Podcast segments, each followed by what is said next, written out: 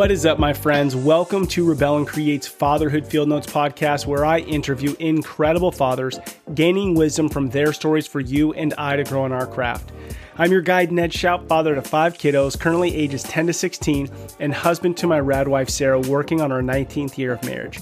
So, yep, I'm in the thick of it, the adventure of fatherhood, and I'm working daily to rebel against the low expectations for fathers and create a world where fathers know who they are as they show up for their families. You and I have the greatest opportunity to impact our world through the way we embrace our fatherhood role. I believe the role of the father is to serve, guide, provide, protect, and of course, have fun in the messiness of it all. Today's guest is David Waldy, the fierce empathy coach. And my friends, this conversation has the power to impact your life if you take some notes and take some time to implement practical steps that David shares to move towards becoming the man, husband, and father you desire to be. Enjoy meeting my friend, David. All right, David, welcome to Fatherhood Field Notes, man. It's good to uh, meet you face to face virtually. Uh, thanks for coming on the show. Thank you, Ned. It's an honor to be here, brother. I'm excited for today's conversation. It's going to be a good one. Yeah, man. Anytime we can pause, talk about the things that matter most, you know, uh, being a man, being a child of God, uh, being a husband, a father. I mean, these are the things that matter most deeply to our hearts and souls. But so much of the time, just because the way the day is filled, you know, we find ourselves spending time in other areas. So I'm excited to talk uh, fatherhood with you and, and how us dads can continue to show up well for our kiddos. So to kick us off, I'm going to ask a couple just random questions to help people understand who I'm talking to. How old do you find yourself today? How old do I find myself? Man, I feel like um, you know a 21 year old kid uh, most days, but I um, I'm 32. 32. Okay, and where do you live? I live in Columbia, South Carolina. And how many or uh, how many years you've been married? So coming up on nine years in marriage. Okay, cool. Almost about to hit that decade together. So got married young, huh? Like 20, 23, huh? Mm-hmm. Yeah. Yeah. Lo- love it. And uh, how many kiddos do you guys have? We have three kiddos right now and two dogs, and my wife wants a couple more kiddos. Okay. I, I, I, will say I do too, but so three kids, and what are their ages? Five, three, and 11 months. Dang, five, three, and 11 months. Okay, you're in the thick of it right now. Oh yeah, it's it's man, it is wild, and I love it. mm, that's so cool. Um, before I ask my next question, I want to know, okay, having a five, three, and eleven month old, when did fatherhood become an adventure? Like, when did you realize, whoa, my role matters? This is a big deal. Um, when I was a teenager, honestly. Mm. Um, yeah, it was uh, from a very young age. I have wanted to be a father more than anything um, my entire life. I mean, next to being a husband, I mean, my first passion was I wanted to become a husband that was worthy of uh, the wife that I felt like God was preparing for me. Uh, ended up going through uh, a lot of um, a lot of pain with with an ex. I was engaged before and everything mm. like that. Um, she gave the ring back two weeks before the wedding. Went through you know a lot of identity crisis, confusion. Yeah my um, my wife, uh, we actually met leading worship together at a church, um, and it was it was really amazing how it happened. It wasn't like forceful. It wasn't one of those, you know, weird, wistful, romantic, crazy notebook style things. It was just like I, I feel like this is my best friend on the entire planet. Like let's just get to know each other, do life together. And I mean, I, I knew within a week of asking her on a first date uh, we didn't move fast, but it was just, it was definitely something that I was super excited about. And um, she's hands down my best friend in the entire planet. And she is infinitely more than I could have ever asked for or imagined. And from that, I knew that if we could establish an incredible marriage, that being a husband, um, you know, would be followed by being a father. And so I've wanted both of those things since my earliest memories, honestly. Mm, beautiful. Now, little side question: What did you do in the worship band? So I, I still, we still lead worship almost every every other Sunday. I play guitar, and I, I, used to sing a lot. Used to actually lead singing, and she is um, she sings and plays piano. She's one of those ones where when you hear her sing, you kind of take a step back and you're like, yeah, I don't know how to sing. After after hearing her, after mm. after hearing her sing, you're like, that that's how you sing because I I can't do that. Love it. I so I played drums in our church worship team from seventh grade all the way through uh, you know, high school, college. Yeah, so fun. now, let me ask you this. So clearly, you know, you're still saying about my wife's my best friend.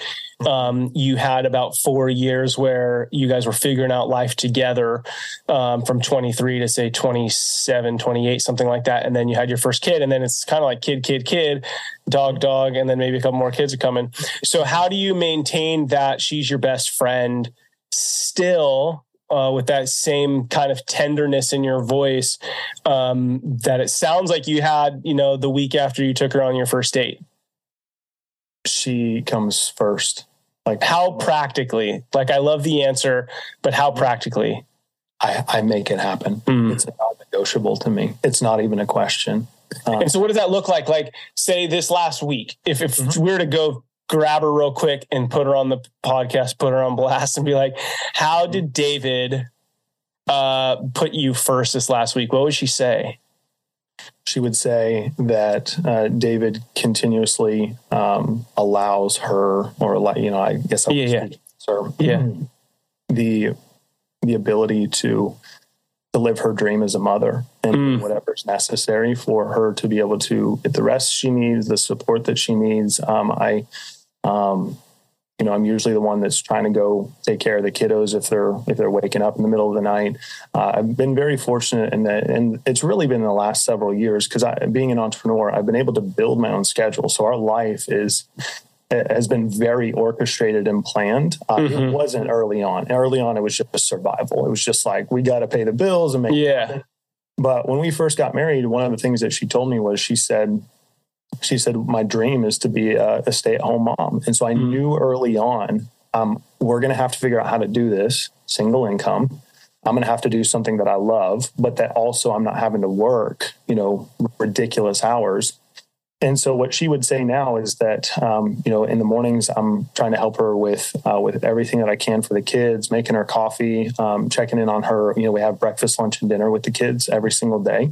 Um, we are really good at communication, coordinating. We've got our schedules. Like she knows my calendar. We go over things, and uh, we have intentional time like every single evening together after we go to uh, put the kids down. Date nights are tough with three kids. I mean, mm-hmm. try and prioritize it, but usually our date nights are are really at home, and we're just uh, doing things together. Maybe we're watching a movie or we're working on a project, and sometimes just sitting and talking. She doesn't like board games very much because I always beat her, though. So she gets mad.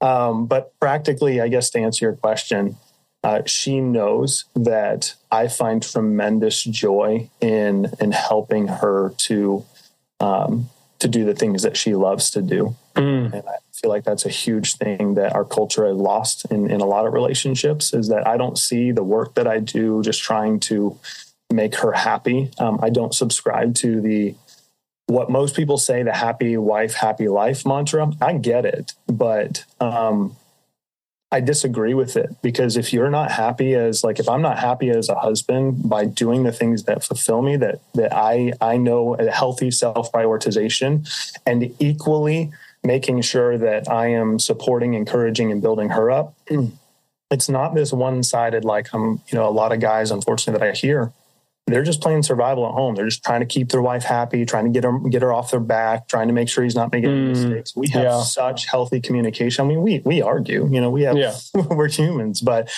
I feel like um, I honestly feel like the the wealthiest man on the planet, Ned. When it, when I look at my life, I'm so grateful. But it's not been by luck. It's not been by chance. It's been by fierce intentionality in our relationship, for sure. Mm, yes, great, dude thank you for taking the time to uh, to really explain that uh, openly and honesty. Honestly, I, I appreciate that. Um, We're not perfect, by the way. Let me throw that in there. I, I no, I. Dude, I, I missed the mark plenty of times. I want to make sure everybody knows it's not perfect. yeah, I think that I think that everybody gets that. um, life is life. You know, this is kind of interesting. So, um, I I think sometimes I'll be too hard on myself because I'll measure the day. Like like we kind of got into a little bit of an argument last or this morning um, it's all squashed and good now but i think sometimes i'll look at the day which is a too short of a measurement sometimes versus like looking at the week. So this is something i've been talking about on the podcast and and just like kind of evaluating my own life is instead of just looking at today and feeling like dang you suck as a husband right now to go wait a second let's look at this whole week for both of us. You know, like she doesn't suck as a wife and I don't suck as a husband. Let's look at this one, this, let's not just look at this one moment in time and look at like the last seven days. And there's been so many wins. Um, so I think that's been helpful for men who are really trying to move into that. Yeah. Being more intentional because the thing is, if I just look at today, then I'm more likely to let it drag into two or three days versus being able to do that mental shift and and turn and go, hang on a second we're cool. You know, like yesterday we were totally having a blast laughing together. Don't let this little thing then trickle into two or three days of us being frustrated or me being cold towards her or something like that. Yeah. Um, any thoughts on that before I go to my next question? No, I, I yeah, I think that um, I've, I've just if I've learned anything, the reason you know that I think it's been such a you know a beautiful journey is that from a very young age, and this is encouragement to any guy that's listening um, I just, I always wanted, I was the kid who wanted to learn from people who had done it. Mm. I never believed like I, I, I ended up graduating with a, a, you know full ride academic scholarship that I turned down because I didn't want to go to school to learn from people who taught theory. I right. wanted to learn from actual people that had done the things I wanted to do. And one of the things that I did from a very young age is I pursued intentional relationships with really old people. Um, meaning there was even like a, a, one, two year season of my life where I was in and out of nursing homes and I intentionally, I was mm. in sales, but I was in and out of nursing homes intentionally asking these people that, you know, either had the picture of their spouse on the wall, you know, that they had an incredible marriage, mm-hmm. they're still together and they're like 90 years old and they're the cute little, just wrinkly couple sitting in the corner. And I would literally go up to them and ask them, I say, please tell me what the secret is like what is the key to an incredible long lasting marriage. And so i always pursued models and part of that came out of some traumatic stuff that um, i went through as a kid. My parents ended up getting divorced. And so i i, I thank god that there was like uh, there was something there that prompted me to say the only way that this is going to work and work well you look at the statistics divorce rates abuse trauma like all of it is i need to learn from people who are doing it well. I know I'm not going to be perfect at it, but I think that's the thing for as you're talking about constant reflection and looking at where you're at and being careful to not judge yourself in these moments because we all mm-hmm. there's moments where I lash out, there's moments where I say things I don't mean, there's moments where I lose lose it on the kids.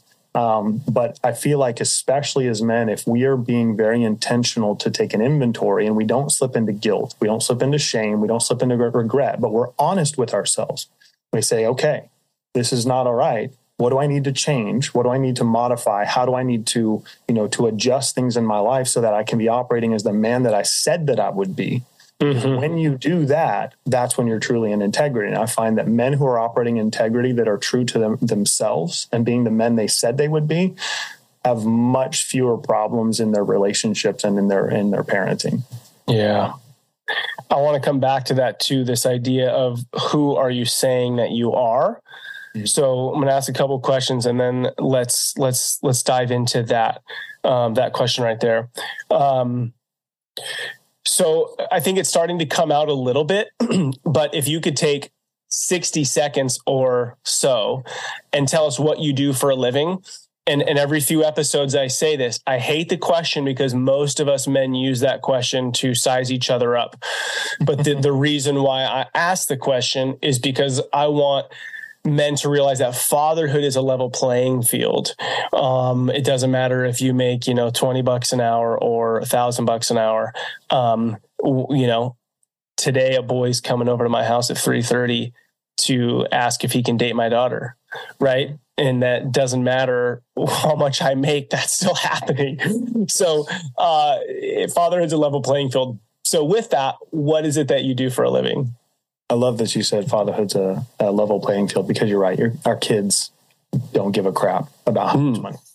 They no, no. And I think the other important thing to note about that is I don't want a dad looking across the street at the dad with the wakeboard boat or whatever it is and feel like, oh, my kids would be better off with that dude because these little humans are half you. You're the only one on the planet that they they need now i get there's other circumstances stepfathers and and and homes and things that happen but in our typical situation we've got a dad who has kids and we're talking about his identity right now and that's really what this podcast is about so yeah so Go to answer on. your question yeah to answer your question um, in simplest terms, I'm in uh, coaching, consulting, and speaking. I work with a lot of different uh, entrepreneurs, different individuals that, uh, not just men, um, but uh, my heart is to see. I love that you use this phrase because I use a lot. Is is remembering what matters most.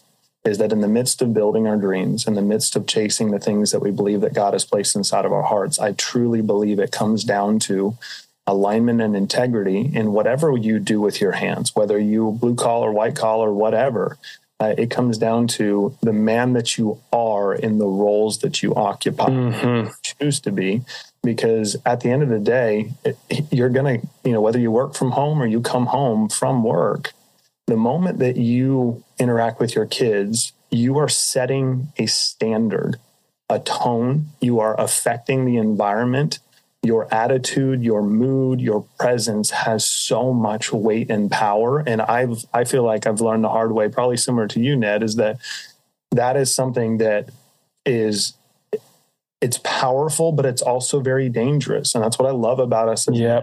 Yep. We're, we're monsters to some degree, but that's not an intrinsically bad thing. It means that we have so much going on in our heads, in our hearts, on our shoulders, in life, and we're we're thinking future and we're thinking protection we're thinking provision we're thinking you know spiritual covering we're thinking about all these different things there's a lot of pressure on our shoulders but when we are not properly supported, we're not emotionally regulated, when we're not, our mental health isn't in a good state, when we're allowing the things of life and work and financial stress, financial stress is huge for a lot of guys. Yeah. That carries over and directly affects the very people that we love the most. And so uh, a lot of the work that I do is combination, you know, business oriented stuff, identity, confidence, emotional intelligence. Um, I love I just love working with people and helping them see what's possible and helping them to see themselves and the world around them differently.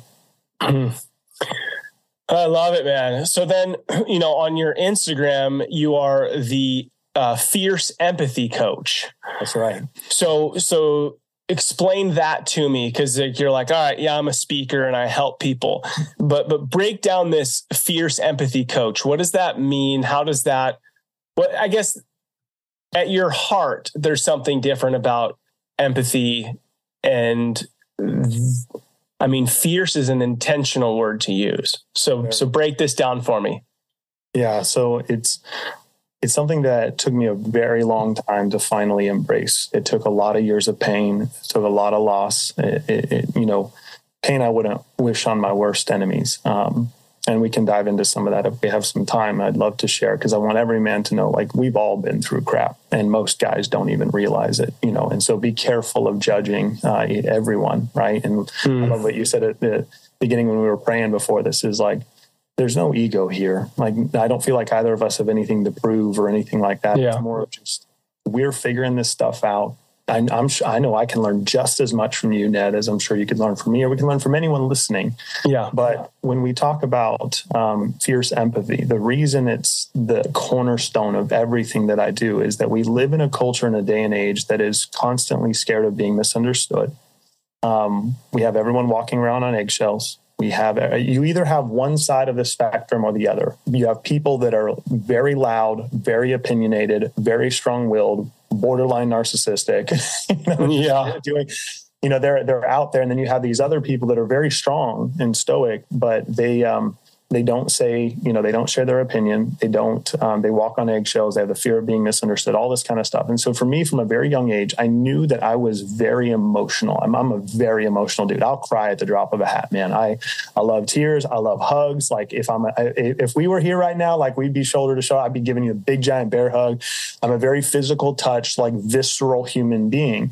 But growing up in the culture and environment, I grew up a Kansas farm boy. And so growing up in Kansas, everything is, is about manhood is very much hard, hard working. Like, mm. you know, if you don't have scars on your arms from like twisting barbed wire and like lifting hay bales, like you're, you're not a man yet. Right. And so it was very much guys aren't emotional. Guys don't cry. Guys aren't, you know, men at least. Men don't cry. Men don't show their emotions. You know, we're supposed to bottle that stuff up. But from a very young age, even when I was like 14, 15, I realized like my, I did a bunch of different strengths tests and stuff like that. Empathy has always been my number one strength. I have mm. empathy, inclusivity. Um, I have adaptability, connectedness, uh, all these very relational things. I'm a very relational person. But that led to a lot of you know internal crisis around in a culture where men aren't supposed to be like you know soft and squishy and i'm definitely soft and squishy but i'll also rip your face off you know it's it's a weird thing right if needed like if, if there's a situation i never understood that from for you know probably 15 almost 20 mm-hmm. years of I was very agreeable. I was the nice guy. Everybody loved David. Like I never said anything controversial. I wanted to be liked by everyone. Like I didn't have an enemy. And over time, I started to realize that that was literally killing me because I had adopted a very skewed and flawed mentality of what empathy is. See, I thought empathy was soft and gentle and very nurturing and kind. It's like, oh, I'm so sorry you're dealing with this stuff. And what I realize is that the people that I respect the most, and this really came from the life of Jesus, Jesus is obviously the lion and the lamb. He is soft, mm-hmm. he is sharp. He is someone that, you know, he he's not a tame lion, as C.S. Lewis, you know, encapsulated him as Aslan in the Chronicles of Narnia. And that that ideology started to inform so much of the work that I did, especially in the corporate world before I transitioned into building my own businesses. I realized that I was very empathetic, but I didn't have this edge to me. I didn't have this confidence. I didn't have this certainty. I didn't have this, you know, unshakable belief. Like when I'm showing up in an environment, I'm, it's not ego. It's not arrogance. It's just, I know who I am. I know what I believe. I know what I'm for. I know what I'm about. And I wanted to figure out a way that I could encapsulate this experience that that I've had people tell me for years. People would tell me for years, like, David, you just I feel so seen. I feel understood. I feel loved. I feel safe with you, but you also kind of make me a little nervous. Mm. Why? Why do I make you nervous? It's like because I know that you care about me enough to tell me what I don't want to hear, but that I need to hear. And that started to build this thing inside me where I realized, oh my gosh, okay, I want to create environments. And this is part of the mission that I have is to help others to create environments where the people that are around you, they feel seen, they feel heard, they feel understood, and they feel loved. But simultaneously, we are fiercely committed to love them well by speaking the hard truth in love, no matter what discomfort may follow.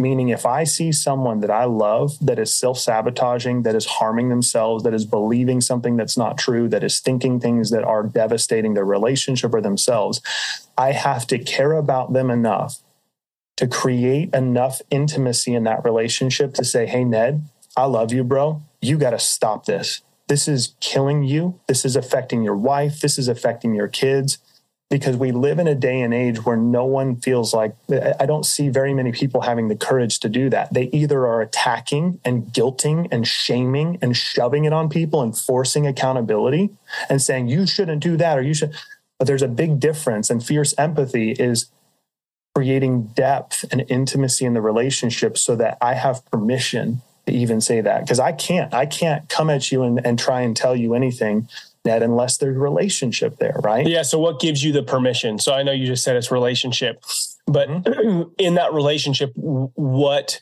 makes it where it's both, you know, both ways? It's not just you being so disciplined and you, yeah, because like, all right, David, I get it, dude, but you're way more disciplined than me. And that's your life and not my life. So what gives you that um, ability to have that, um, authority to speak into someone's life. You have to ask for it. You have to be, you know, you, you, you, so if they don't want it, you're not going to give it to them. Oh no, never. Huh. Never. Okay. So then you're out, you earn, you earn the right through inspiring through your own life, um, right?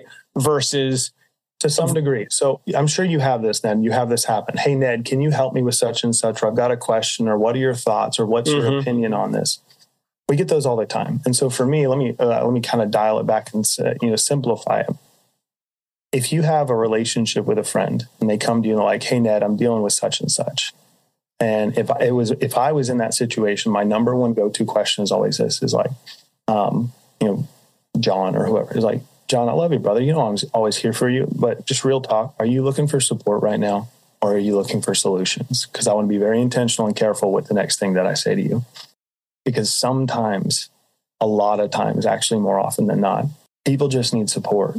They just need you to hold space. Mm-hmm. They don't mm-hmm. need solutions. They know the right answers. Most of us know the right answers, the right things to do. And so the work that I do, um, you know, if I guess if we're asking through that orientation is really an extraction process. It's just questions. Like I yeah. love, I don't have a lot of answers. I know how to ask really good questions though. And so when people bring stuff, the way that I earn that quote unquote authority or permission is by asking them saying, Hey, I'm not here to tell you how to live your life. I don't care. Like I love you. I care about you. I, I, what your choices and what you decide to do, that's on you. I'm good. Yeah. But if you're coming to me and you're saying, Hey, I'm, I have this problem or I'm concerned about this or you're venting or whatever it is, when I ask the question, Are you looking for support or are you looking for solutions? That's a very specific question. And people are then given the opportunity to say, honestly, right now, I, I, just need support, man. I need a shoulder to cry on. I need a brother to lock arms with me. I need somebody just will hold space, listen to me vent, you know, moan about this for 15 minutes or whatever. And I'll be your dude and I'll shut up and I'll just cry with you. But if you want solutions, you're probably not going to like what I have to say. And the reason that you're not going to like what I have to say is because I'm going to tell you what everyone else is too scared to tell you because they're too worried about the relationship and offending you and upsetting you.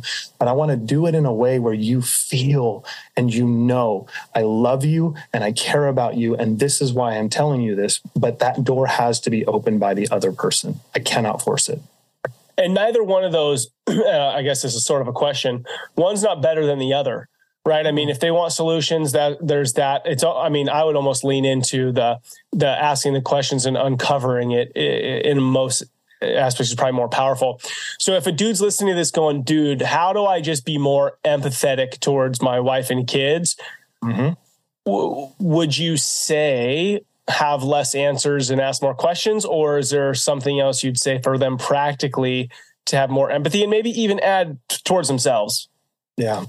So that's a slightly different context that I love that you brought up because fierce empathy has I've I've found has a lot of different um, definitions. One of my favorite ones in, in, in, the, the frame that you're asking is is using fierce and empathy by looking at it this way. Are you, am I, are we as men being fiercely intentional to understand the heart of our wives mm. and of our children. Because most men I have found, I shouldn't say most men, there's a lot of men who are very frustrated and overwhelmed because they're constantly trying to understand their wives and trying to get their wives to become more like them or to communicate the way instead of embracing this beautiful gift of this uh, the way that I see my wife is she's like a wildfire. Absolutely beautiful, but dangerous unless you can understand how to dance with her. And that's the thing is that it's learning to dance with that fire because you can get burned. Yeah. But you can also have the time of your life with the right perspective. And it is, mm. it, it's a wild ride. But many guys think that because women are hardwired differently, that for some reason I've got to convince my wife to think like me and act like me and talk like me and be as driven as me and have the same priorities as me and all this other stuff when that's not empathy. Empathy says, I don't understand entirely, but I'm going to do everything within my power to understand, yeah. to empathize yeah. and see from your perspective, even though it doesn't make sense to me. I can tell this is a priority to you. I don't understand, babe, why it's such a big deal that I leave my socks next to the hamper. I, it's like that's a semi, you know, maybe Ned, you'll get a kick out of this one. I I always think that us guys, we have three we have three levels of clothing. We have our dirty clothes, we have our not dirty clothes and we have our clean clothes. The not dirty clothes are the things that sometimes go over the bed or next to the hamper or whatever. I can wear like, that again. I can wear that again. Yeah. It's not dirty. it's not clean. but learning these things and how your wife sees the world and how your kids see the world and being fiercely intentional to to dig in and explore and extract and uncover who this woman is that you've been blessed with because I truly believe it when men are committed to do that our wives blossom mm, there's a lot yes. of dudes a lot of wives who are not blossoming and and the men don't realize that they're a big part of that reason that their wife is not blossoming. And it's because she might not feel seen. She might not feel heard. She might not feel understood. And the only one that can control that is us mm-hmm. as men. Mm-hmm. Ah, dude, so powerful, so good. The world would look and feel different if we just chose to show up that way more days than not. Yeah. Right. More days than not, our marriages would last um, our relationships with our kids would be deeper if we chose to understand them. Beautifully said, man. Um, okay, yeah, I'm going to ask real quick. Yeah, to that, do it. I actually thought about this the other day, and this is perfectly fitting. And this was definitely a God download.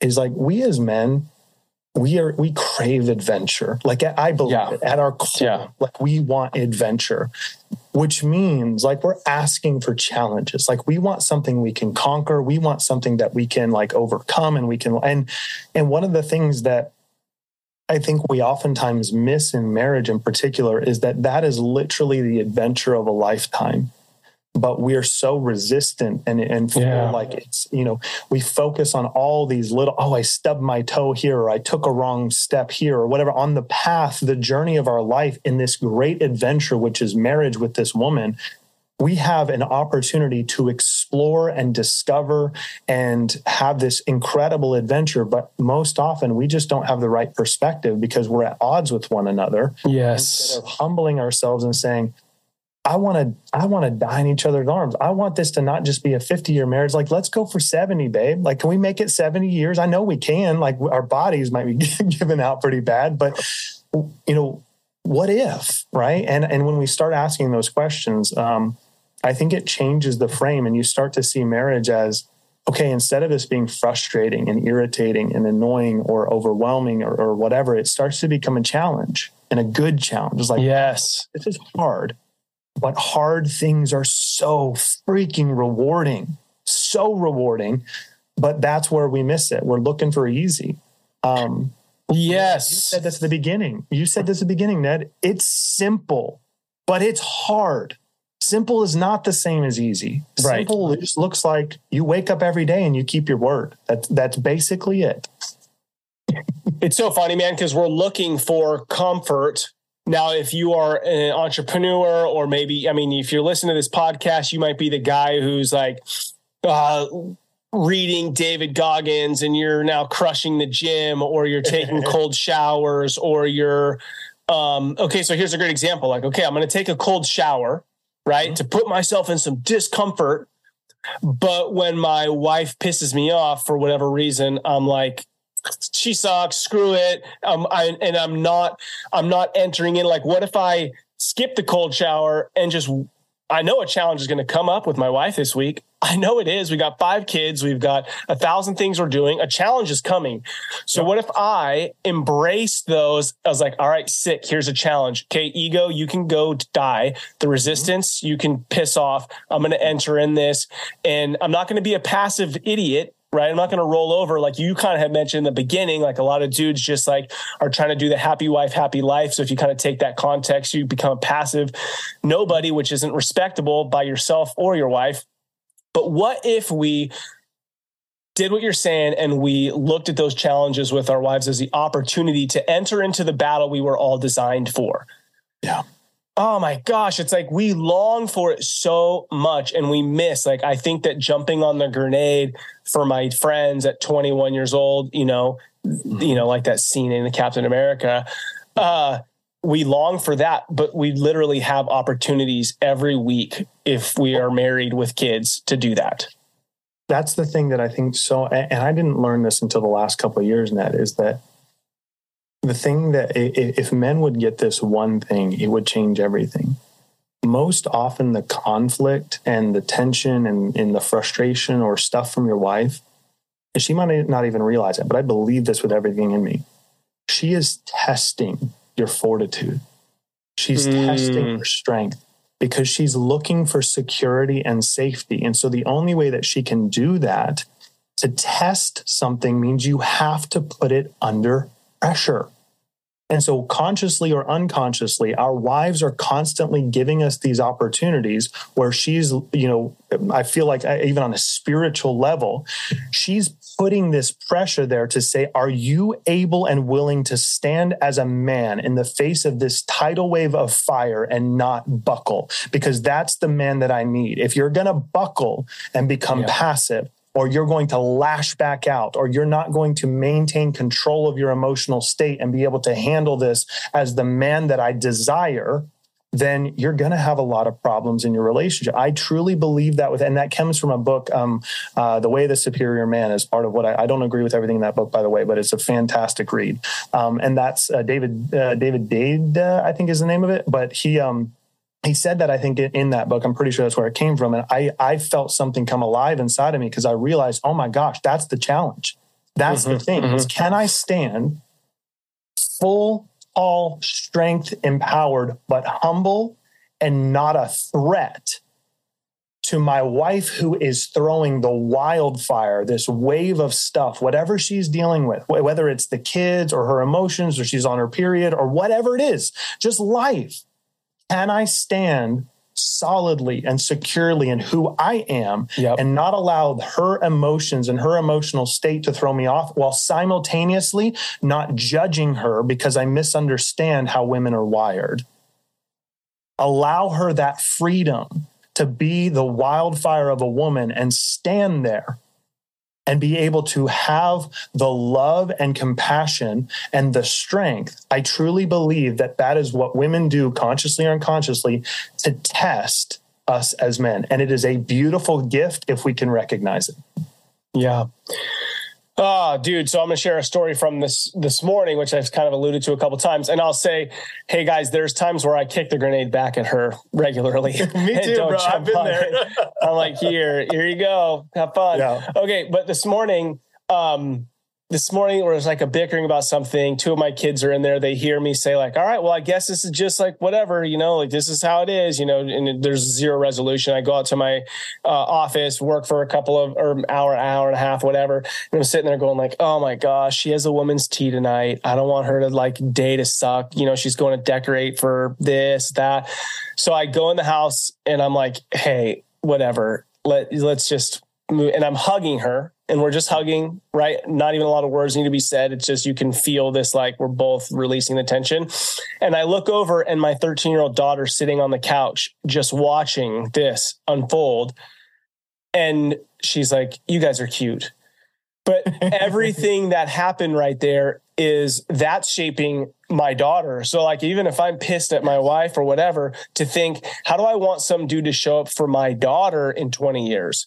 I want him to be swallow his freaking pride yeah. and walk in that house and hold her in your arms and just love her and move on. Now, sometimes it's hard to see when it's with my wife, right? Because it's like you get pissed, your friends, whatever. Yeah. But uh those moments are so important. And and that's why they're going to keep coming up as well. It's yeah. you know what i mean? They're going to keep coming up. They're for both of us. They're for our kids. They're for their future marriages. They're for like 500 years from now if we can handle them well. That's like the legacy we're building. Yeah. Um oh my gosh. Okay i want to talk to you for another hour so i'm going to try to be i'm trying to go here dude. We have to do more of this. Okay. Um this podcast is Fatherhood Field Notes. I'm going to skip a couple questions. Fatherhood Field Notes, you're already doing it. Open up your life, open up your field notes, sharing it. The mantra is rebel and create. And it could be like, I'm rebelling against, you know, having the phone at the dinner table so that we can create amazing family dinners or whatever or it could be uh, you know i grew up with the without a dad and i'm rebelling against what it means to you know that that's going to impact my family whatever. So when you hear the words rebel and create what's something that you are rebelling against and what do you hope to create out of that?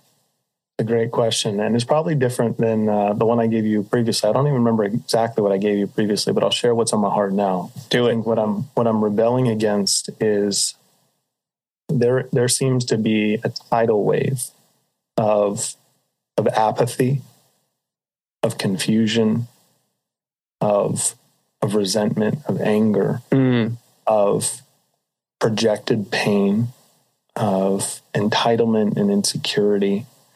And all of these things that you just turn on the TV or social media or whatever for two seconds and you can see a world in pain.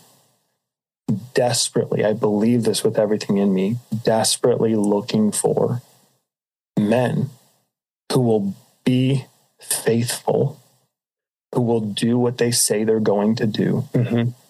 who are winning in their families, in their health, in their business, who are setting examples by defining with precision and clarity the men that they want to become and pursuing that with everything in them because I believe that God has deposited that inside of our hearts mm. to lead. It's good. And to to govern not from a place of authority or superiority or elitism or thinking like I, I don't I do not subscribe to this belief that men are superior to women or anything like that. I believe that we are created as equals that are vastly different and unique. Mm-hmm. And the reason that we have so many problems is because we don't value differences anymore.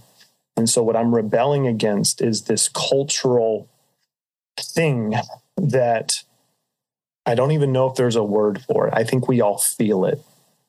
And I, what I'm wanting to do is to create and model with my life a life that is surrendered to Jesus, that is madly in love with Jesus, that is madly in love with my wife, that adores my kids and is present for them, that is an imperfect man who's surrounded by support and accountability, brothers who call me out on my, can we cuss on here? Call me out on my stuff.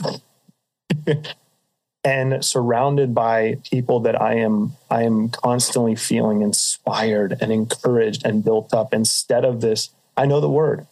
We live in a hopeless generation mm. on every front, and I am rebelling against hopeless. that with everything in me. I'm, I'm, I'm, I'm stoked for Jesus to come back, but at the same time, I, I understand it could be a few million years, fam. Like real yeah. talk, and we have, I believe, especially those of us in in the faith camp, have hung our hats on the world's going to hell in a handbasket so let's hold on you know and and it breaks my heart because we've lost the very essence of of what God put inside us. The first thing God does is create in Genesis. That's the first example of what God is, is a creator. And then he makes us in his image. And we live in a day and an age where most people, outside of like social media creators, most people are not actively working towards creating. Mm. They're they're focused on protecting and preserving, mm. hoarding and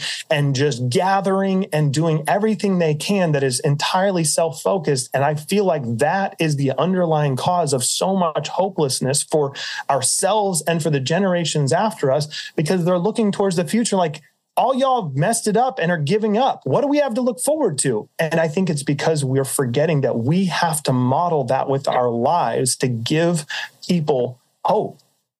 Mm. Dude, so powerful. And I want to point a couple things out. One, we just started the season of Advent, and we've been doing this with our kids. Is is you know reading Advent Sunday nights before leading up to Christmas. And, you know, hope, hope is one of those big things. And I've been thinking about hope, you know, and, and hope. I love, I, I also love what you said, creating versus protecting. But, you know, we live in a world where Jesus came, but we hope that he'll come again. Right. And, and, and that's what this season is supposed to remind us of is that he's coming again. Yeah. And I love how you pointed out, you know, because I've struggled even with my own podcast with Rebel and Create you know, to what level is this branded, you know, faith, whatever. The thing is that I think I've come to realize over time is we need an ideal to look to. And the reality is, I'm going to let you dudes down. I'm going to be a terrible husband sometimes, a terrible dad sometimes. David is going to not live up to the ideal man that he wants. So we can't put ourselves at the top of that chart as far as the ideal we're looking towards. Now, this goes for men looking at you and me to inspire. This goes to our wives looking at us, and this goes to our children looking at us, and hopefully one day our grandkids, and if we're lucky enough, our great grandkids. Yeah. So I think that's one of the main things of like why Jesus came is so that we have this true ideal to look to and everything you and I are talking about is like servant leader, not this patriarchal like monster, but the lion and the lamb. And I love, dude, I wrote down what you said. Like, I want to cry at the commercial of the girl leaving in the car to college. But I'm also going to. I, I will cry. What did we just watch? And I cried. Oh my gosh, that movie. Um, oh gosh, I'm going to blast it. Anyways, I cried. My family was made making fun of me. Um, but it was really sweet. But I'm also going to rip your freaking head off. Yeah. If I need to. And and when this boy comes to my house today at 3:30, I'm not going to be cleaning the shotgun on the counter, whatever. but I am going to let him know like I'm both the lion and the lamb for you in this season. And these are my expectations. And that's good for him and it's good for my daughter. So so I guess I come to this place right now in hearing you talk as well. And as I've been working this out, you know, because I grew up in church, got turned off by some things, but I've always been a follower of Jesus. So it's like, how much do you like push Jesus? Right. But if I just said, hey guys, live like me, be disciplined like me, and didn't give the secret sauce that I'm looking to an ideal constantly, mm-hmm. I, I'd be fooling everybody. I'm not the guy that you should be mimicking. I'm going to let you down. You know, I want to inspire you, sure, but I don't. And same with my kids. My goal is to show them the way. Yeah. Um. So, dude, love it, love it, love it, love it. Okay, I want to come to something in our last few minutes here. You good on like ten more minutes? I'm good. I'm okay. Okay. So then I want to jump to this because I'm going to read exactly what you wrote. You just said this, but I want to read what you wrote and I want you to break a couple pieces down for us because I think all of us men need this. So uh, coming back to how I said, hey, let's come back to this question about who do men say that they are? Let's come back to like, who do you say you are? But you had kind of, you had written this. You said, when a man learns to master his emotions, keep his word to himself and others, knows who he is, lives what he believes, knows what he wants, and clearly defines who he wants to become, I believe he will be granted access to everything he needs to be the father he wants to be. Yeah. Beautifully said. Thank you. So, I said that. That's yeah, I know, bro. You should. I'll send it back to you. Um, Love it. I think this initial step. If we can get into anything, let's do this. Yeah. This initial step of a clearly defining who I want to become. Yeah. And then, okay, because it's like, hey, dudes, let's go sit for an hour, go to a retreat and write this down for an hour. We could all do that. But then there's another thing you said that I think is is a piece to it that's going to make it actually happen. And you said regulate your emotions or make sure emotion be emotionally regulated. So mm-hmm. so break down those two things for me, and and hopefully that'll give some guys some homework to keep pursuing you, keep pursuing things you're talking about, and then um, I'll ask you my last question. For sure. Well, I don't. I, no one needs to feel like they've got to be pursuing me. My goal is with. You know, I want to give a practical exercise because what I believe every man should be doing is chasing himself. And what I mean by that is this: is that there's a version of us that mm. uh, is who we are, and there's a version of us that God created us to be. And the problem that most men have and experience is they live in this state and they they see the man or they see glimpses of the man that they want to become, but they slip into guilt and shame and condemnation and horrible thinking patterns, cognitive dissonance, emotional dysregulation.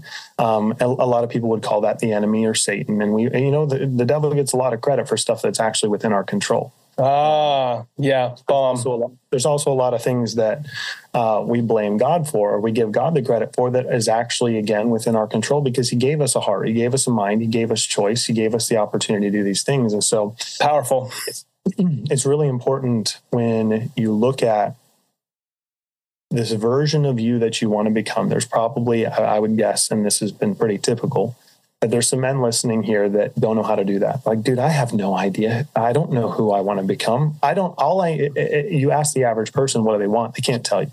They can tell you everything they don't want. They can tell you, I, you know, mm. I want to fix my marriage. I want to fix my financial situation. I want to, you know, fix my stupid kids. I want to fix this. I want to fix whatever, right? You, there's a lot of anger and pain that comes out of men when you start talking about like, what do you want in life? I don't know what I want. I just don't want what I have right now. Right. That's all they can say.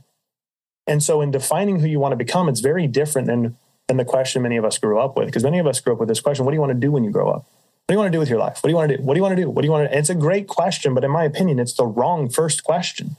Mm. The first question should be who do you want to become? And when you define that, what you need to do gets crystal clear because every choice that you are presented with, if it's not in alignment with who you want to become, it's a simple yes, no.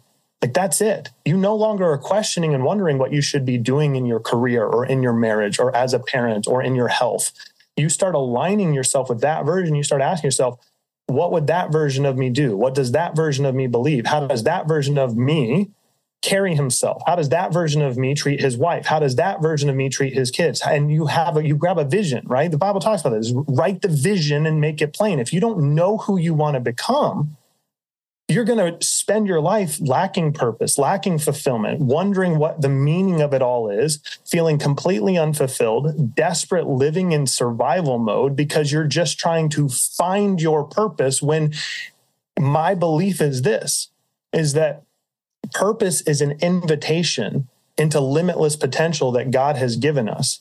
And these dreams, these things that we place, I, I don't know if you dealt with a something similar, Ned. I got a quick question for you. I grew up believing I did not have permission to define who I wanted to become because I thought that was God's job.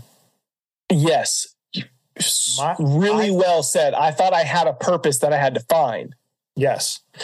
And so I spent the first probably 25, 28, maybe 30 years of my life freaking pissed off because everyone else seemed to have a somewhat of an understanding of what they wanted to do with their life. And I was just like, God, I'm praying every day. God, what am I supposed to do? What is my calling? What is my purpose? What if, well, like, what are you, what am I supposed to do? So I got angry at God for a season. Mm. I got really angry because I'm like, why don't you just show me? Why don't you just tell me? Yeah. yeah. And there was a moment that I was sitting on the, I was sitting in my chair, and my daughter, my, I don't know if your kids like to do this too when they were younger, Ned. Um, my daughter likes to pretend she's a little chef, and she'll she'll go and she'll like put this stuff together and make this little fun meal out of toys and pieces of paper and scraps or whatever. And she comes and she brings it to me, and as she walks away, in a moment like time freezes. I'm kind of like in this little trance like moment, and I, I I'm just talking to like I feel like I hear this download from God, and I look at her and I see her and she's just full of joy. And I hear God say, What is your deepest desire for your daughter? Mm. Oh my gosh. And I start thinking about it and I'm like saying it out. And this is all just like happening in microseconds. He's like, I want her to to go after everything that's inside of her heart. I want her to have a life of, of fulfillment and joy and laughter and love and pursuing her dreams and whatever her heart desires and all these different types of things and da da da da da da, da like all of it. I want her to live and just to find a, a worthy man that she can spend the rest of her. How beautiful, like all of it, right?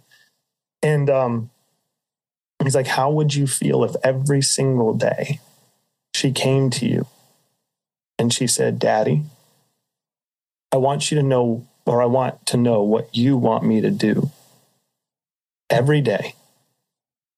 And when you look at her and she asks you and says, Daddy, what do you want me to do? And you say, You're going to say, Sweetheart, what do you want to do? Mm-hmm. Mm-hmm. And in that moment, I realized, Ned, that if my daughter constantly told me and said, Daddy, not my will, your will be done. Real talk here it would break my heart knowing that my daughter felt so much pressure mm. me proud that she did not and was not willing to tell me what she wanted thinking she had permission to say, Daddy, this is really what I would love to do. And I need you to help me if you, t- if this is, you know, to, to parent me, to lead me, and to guide me. And as I'm praying through this, I felt, and, and again, this is just for me. Please don't take this as extra biblical, whatever. I felt like in that moment, God asked me the same question. He's like, buddy, why do you think it's any different in my relationship with you. These dreams, these desires, these things that you put in that are inside of your heart that you keep pushing down because you're worried about being selfish. It's like, son, you were bought with a price. Your life is no longer your own. Why is it so hard for you to believe that every single thing that you desire in this life, why is it so hard for you to believe that maybe I put those things there mm-hmm. as an invitation to lean into limitless potential in your life? And that's where everything started to shift for me, for me Ned, because I realized oh my gosh, yes, I want my life to be in surrender to the Father. I want to know His will for my life. But what if His will for our lives is to lean into limitless potential? And as we go, we just preach, saying, The kingdom has come upon us. We heal the sick, we raise the dead, we cleanse lepers, we cast out demons, and we love the hell out of people because mm-hmm. of how we carry ourselves, surrendered to someone greater than ourselves. And we define with specificity the men that we want to become. Now, here's the practical, real quick. I know we're long on time. I want to give people a practical exercise that you can do if you're struggling to define who you want to become. You take a piece of paper on the left hand side, you write down everything that you're dissatisfied with in your life. On the right hand side, you write down everything that is either the exact opposite or what you do want. A lot of times we struggle with defining what we do want. And so if you just write the opposite, say like, I'm really dissatisfied with my health. I'm 30 pounds overweight or whatever it is, write down what you want on the other side. If you don't know what you want, just write the exact opposite. Well, I want to lose 30 pounds, right? When you start defining these things that you want that are different than you know the opposite of what you don't want, you'll start to get clearer on okay, this is what needs to change my life. But you have to be careful you can't slip into guilt. You can't slip into beating mm-hmm. yourself up. You have to love yourself where you're at. Like you just do. You might look at yourself and hate what you see. And I've been there and I've put the gun to, the, to my head and I've, I've wanted to end it all. And I've thought and believed that this world would be a better place without David Waldy. And I've checked my life insurance money and made sure that it was there, thinking mm. that my kids, mm. I've been through the stuff but when you sit down and you define the man that you want to become and you start intentionally taking action in pursuit of that man, who's really just a model of, for us, Jesus to some degree, mm-hmm. and define that with specificity, you write that vision every single day, you'll, you'll no longer, I mean, you're still going to, you're still going to miss the mark. You're, there's going to be days you don't go to the gym. There's going to be days that you, you lash out irrationally. There's going to be days where you, you fall on your face but if you every single day you get back up and you realign, you realign. Yes. You yes. Realign, this 1% incremental improvement, there will come a day very rapidly where you will look back at the man that you were and you will not recognize him because mm-hmm. you become a completely different human being. Dude, powerful. Oh my gosh. And what a practical step uh, that anybody could go easily take. Um, and, and I'll just second to that piece. I'm actually my last question, or I'm going to ask my last question is I've written out. So like, yes, Jesus is my ideal, but I've also written out this persona. He's called the captain. And most mornings I read it. And, and then during the day, it's like, well, how would the captain respond to this situation? And, and he's, I mean, it's got, it's like a page long of all this stuff of what this dude looks like. Now, the reality is is I hope I never become him because over the years, my hope is that that dude, that ideal keeps growing. But I'll oh, tell yeah. you, I'll tell you the book, The Gap and the Gain, has really helped me to realize I don't want to keep measuring the gap between me and the captain. I want to hmm. look back and I want to measure the dude Ned is today to who Ned was a year ago or two years ago. And like you're saying, so you you keep that gap there, right? Because we all want to continue to grow, but you measure the gain. You look back at the wins, and we all have them. And I would say if you do this practical step that David suggested, uh, I'd put on your calendar one year from the day you do it. Just go put it in your calendar to pop up to write down what you're dissatisfied with.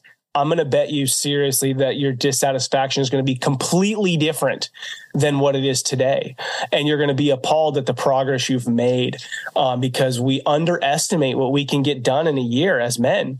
Uh, and, and, guys, this freaking matters so much. Like it matters for your 13 year old daughter who's going to look up at you from the couch and see you hugging your wife. It matters for your great grandkid um, who's going to know who you are, know the man you are. Like the work we're doing matters beyond our lives 100 years from now, 500 years from now, 1,000 years from now. That's what these daily actions of like, like swallowing our pride, taking an hour to write down a list of what I'm dissatisfied. Don't just freaking listen to this podcast and go back to your life and live the same way. Otherwise, you're pissing away your time, my time, and David's time. Go take action because it matters. Also, it matters because your boy might be the one who's driving over to my house today talk to me right and it matters on. because my kid is going to someday marry your kid yeah. so you better freaking hope that i am loving my kids well and i hope you are too because it's going to matter dude. Like i got chills thinking about this. Dude yeah. this matters bro.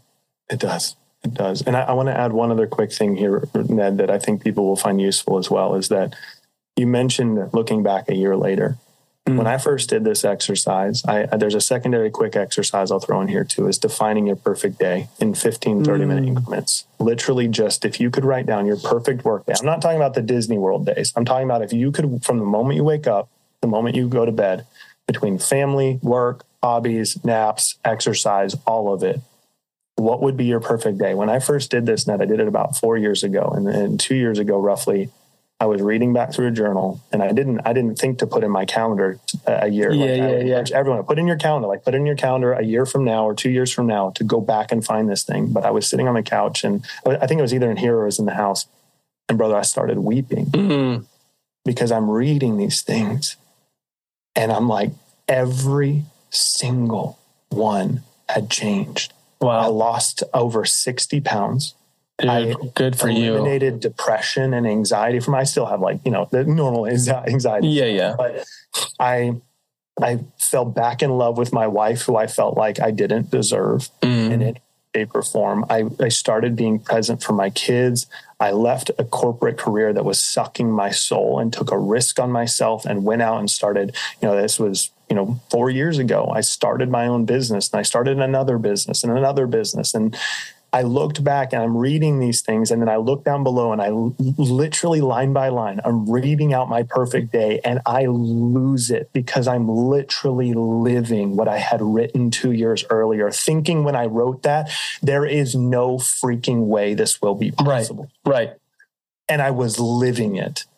And since that day, I mean, I think we talked about it. Maybe it was maybe it was before the podcast, but now, man, I'm still living it and I'm having to redefine it. Like we talk, I'm redefining that man I want to become. I'm redefining what's my new perfect day because I mean, I'm so humbled and grateful. Like I get to have breakfast, lunch, and dinner with my kids. Yeah. And I, that is an honor and a privilege and something I don't take lightly. But I'm also, I do not believe that I am lucky. And I believe for every man listening here, you have the, pow- the power to rebel against what everyone says is normal mm-hmm. and create the life that you are meant to live. But you're going to have to, you're going to have to put in the work. That's right. It is not easy. It's simple, which is why it's so freaking hard because we're knuckleheads and we think that it's mm-hmm. got to be overcomplicated. It's not. Define who you want to become, define what you want in life, your perfect day, and just go start executing and becoming that version of yourself. You're going to wake up a year or two from now and you're going to be like, oh my gosh, I don't even recognize myself. Ah, David, wow, bro, this conversation has been so rich. I feel so just filled uh, just so filled, man, with joy and hope. Right? Uh, yeah, baby. Uh, I'm gonna ask you my last question, and that yeah. is a legacy question. Yeah. Imagine 30 years from now, okay, you're going to have a 35 year old, a 32 year old or so, and a 31 year old. Yeah when you are standing out in the cul-de-sac peering into the home of your three children what do you hope to see happening? And you know that the dominoes of your day after day after day after day of showing up as david waldy mm-hmm. had impact on what those homes are looking like inside. What do you hope to see inside? It's just laughter man. That's it. Ah. It's laughter. Good. Like from the outside i can see it right now. I can see looking in and i can just see smiles and like stuff falling off the table and people laughing and just you know um, i see joy. Like that's it man. It's joy. And i feel like that's what we're lacking in so much of today's society. And so that's what i hope to convey. Like when i walk back in the house like it's it's total goob time. Like Love we're it. rolling on the floor. I'm making funny voices. We're yeah. just I, you know all the stuff that dudes aren't supposed to do you know manly men or whatever. I'm like no I'm going to immerse myself because I want that to be something that, like you said, 30 years from now, I can look and say, you know what? I can, I, my wife will be right there with me. We'll just look at each other, we'll smile and be like, we did a good job. We did a good job. We weren't perfect, but we did a good job. well, I love what you said. I think it's an incredible word that really uh, incorporates all the things that we believe in as men to be the provider, the protector, but to not be pursuing perfection because you made a little comment, stuff's falling off the table. So we're still admitting life is messy. Yeah. But when somebody's laughing, they are in a place of safety, protection, and they're being provided for. Yes. Um, and so the word laughter is just a beautiful uh, picture of us men showing up and providing um, at the core what we were designed and created to to do. So, David, um, if people want to learn more about you, uh, obviously, we brought up the Instagram, the Fierce Empathy Coach. Anywhere else people could find out more about you and the work you're doing? I mean, at the risk of sounding pretentious, you can Google me you know, if you want to. Uh, find me on Instagram if you want to connect. Feel free to shoot me a DM. And if you mention um, Rebel and Create, I'll make sure that I, I don't miss it because I do, you know, um, sometimes get, things get lost. But TikTok, YouTube, Twitter, Facebook, find me anywhere. But if you want to actually connect, feel free to just hit me up on Instagram, go to my link in bio, and um, let's connect. You know, I'm, I'm down to jam. David, I appreciate you. I appreciate the man you are. I appreciate your pursuit for life, for your wife, for your kids. You are making a huge impact, not only in your home, in those walls, but on your street, in your city, in your state, globally. Thank you for the man that you continue to wake up and pursue. Uh, I appreciate you, and I look forward to continue to see all the great work you do, my brother. And until next time. Same to you, Ned. Thank you. It was an honor to be here, brother. Truly, what an incredible conversation. This was so jam packed full of gold nuggets. I can't wait to listen to it again. And I got passionate during that conversation, right? I mean, I was in it. But I want to say there's nothing special about David or me. Each one of us has the God given power to love and serve our homes well if we choose to wake up each day, show up, and go after the day pursuing that man that's inside of us. I hope you took some notes and start to implement the parts of our conversation that spoke to your heart. Thank you to all you dads out there listening to Rebel and Create's Fatherhood Field Notes podcast. What you do matters. Don't be like everybody else. Be yourself. That is who your kids, spouse, and community needs. This is your guide, Ned Schaut. Together, let's rebel against the view that fatherhood has little impact and create lives engaged in mastering the craft of fatherhood. I look forward to hanging out with you next time.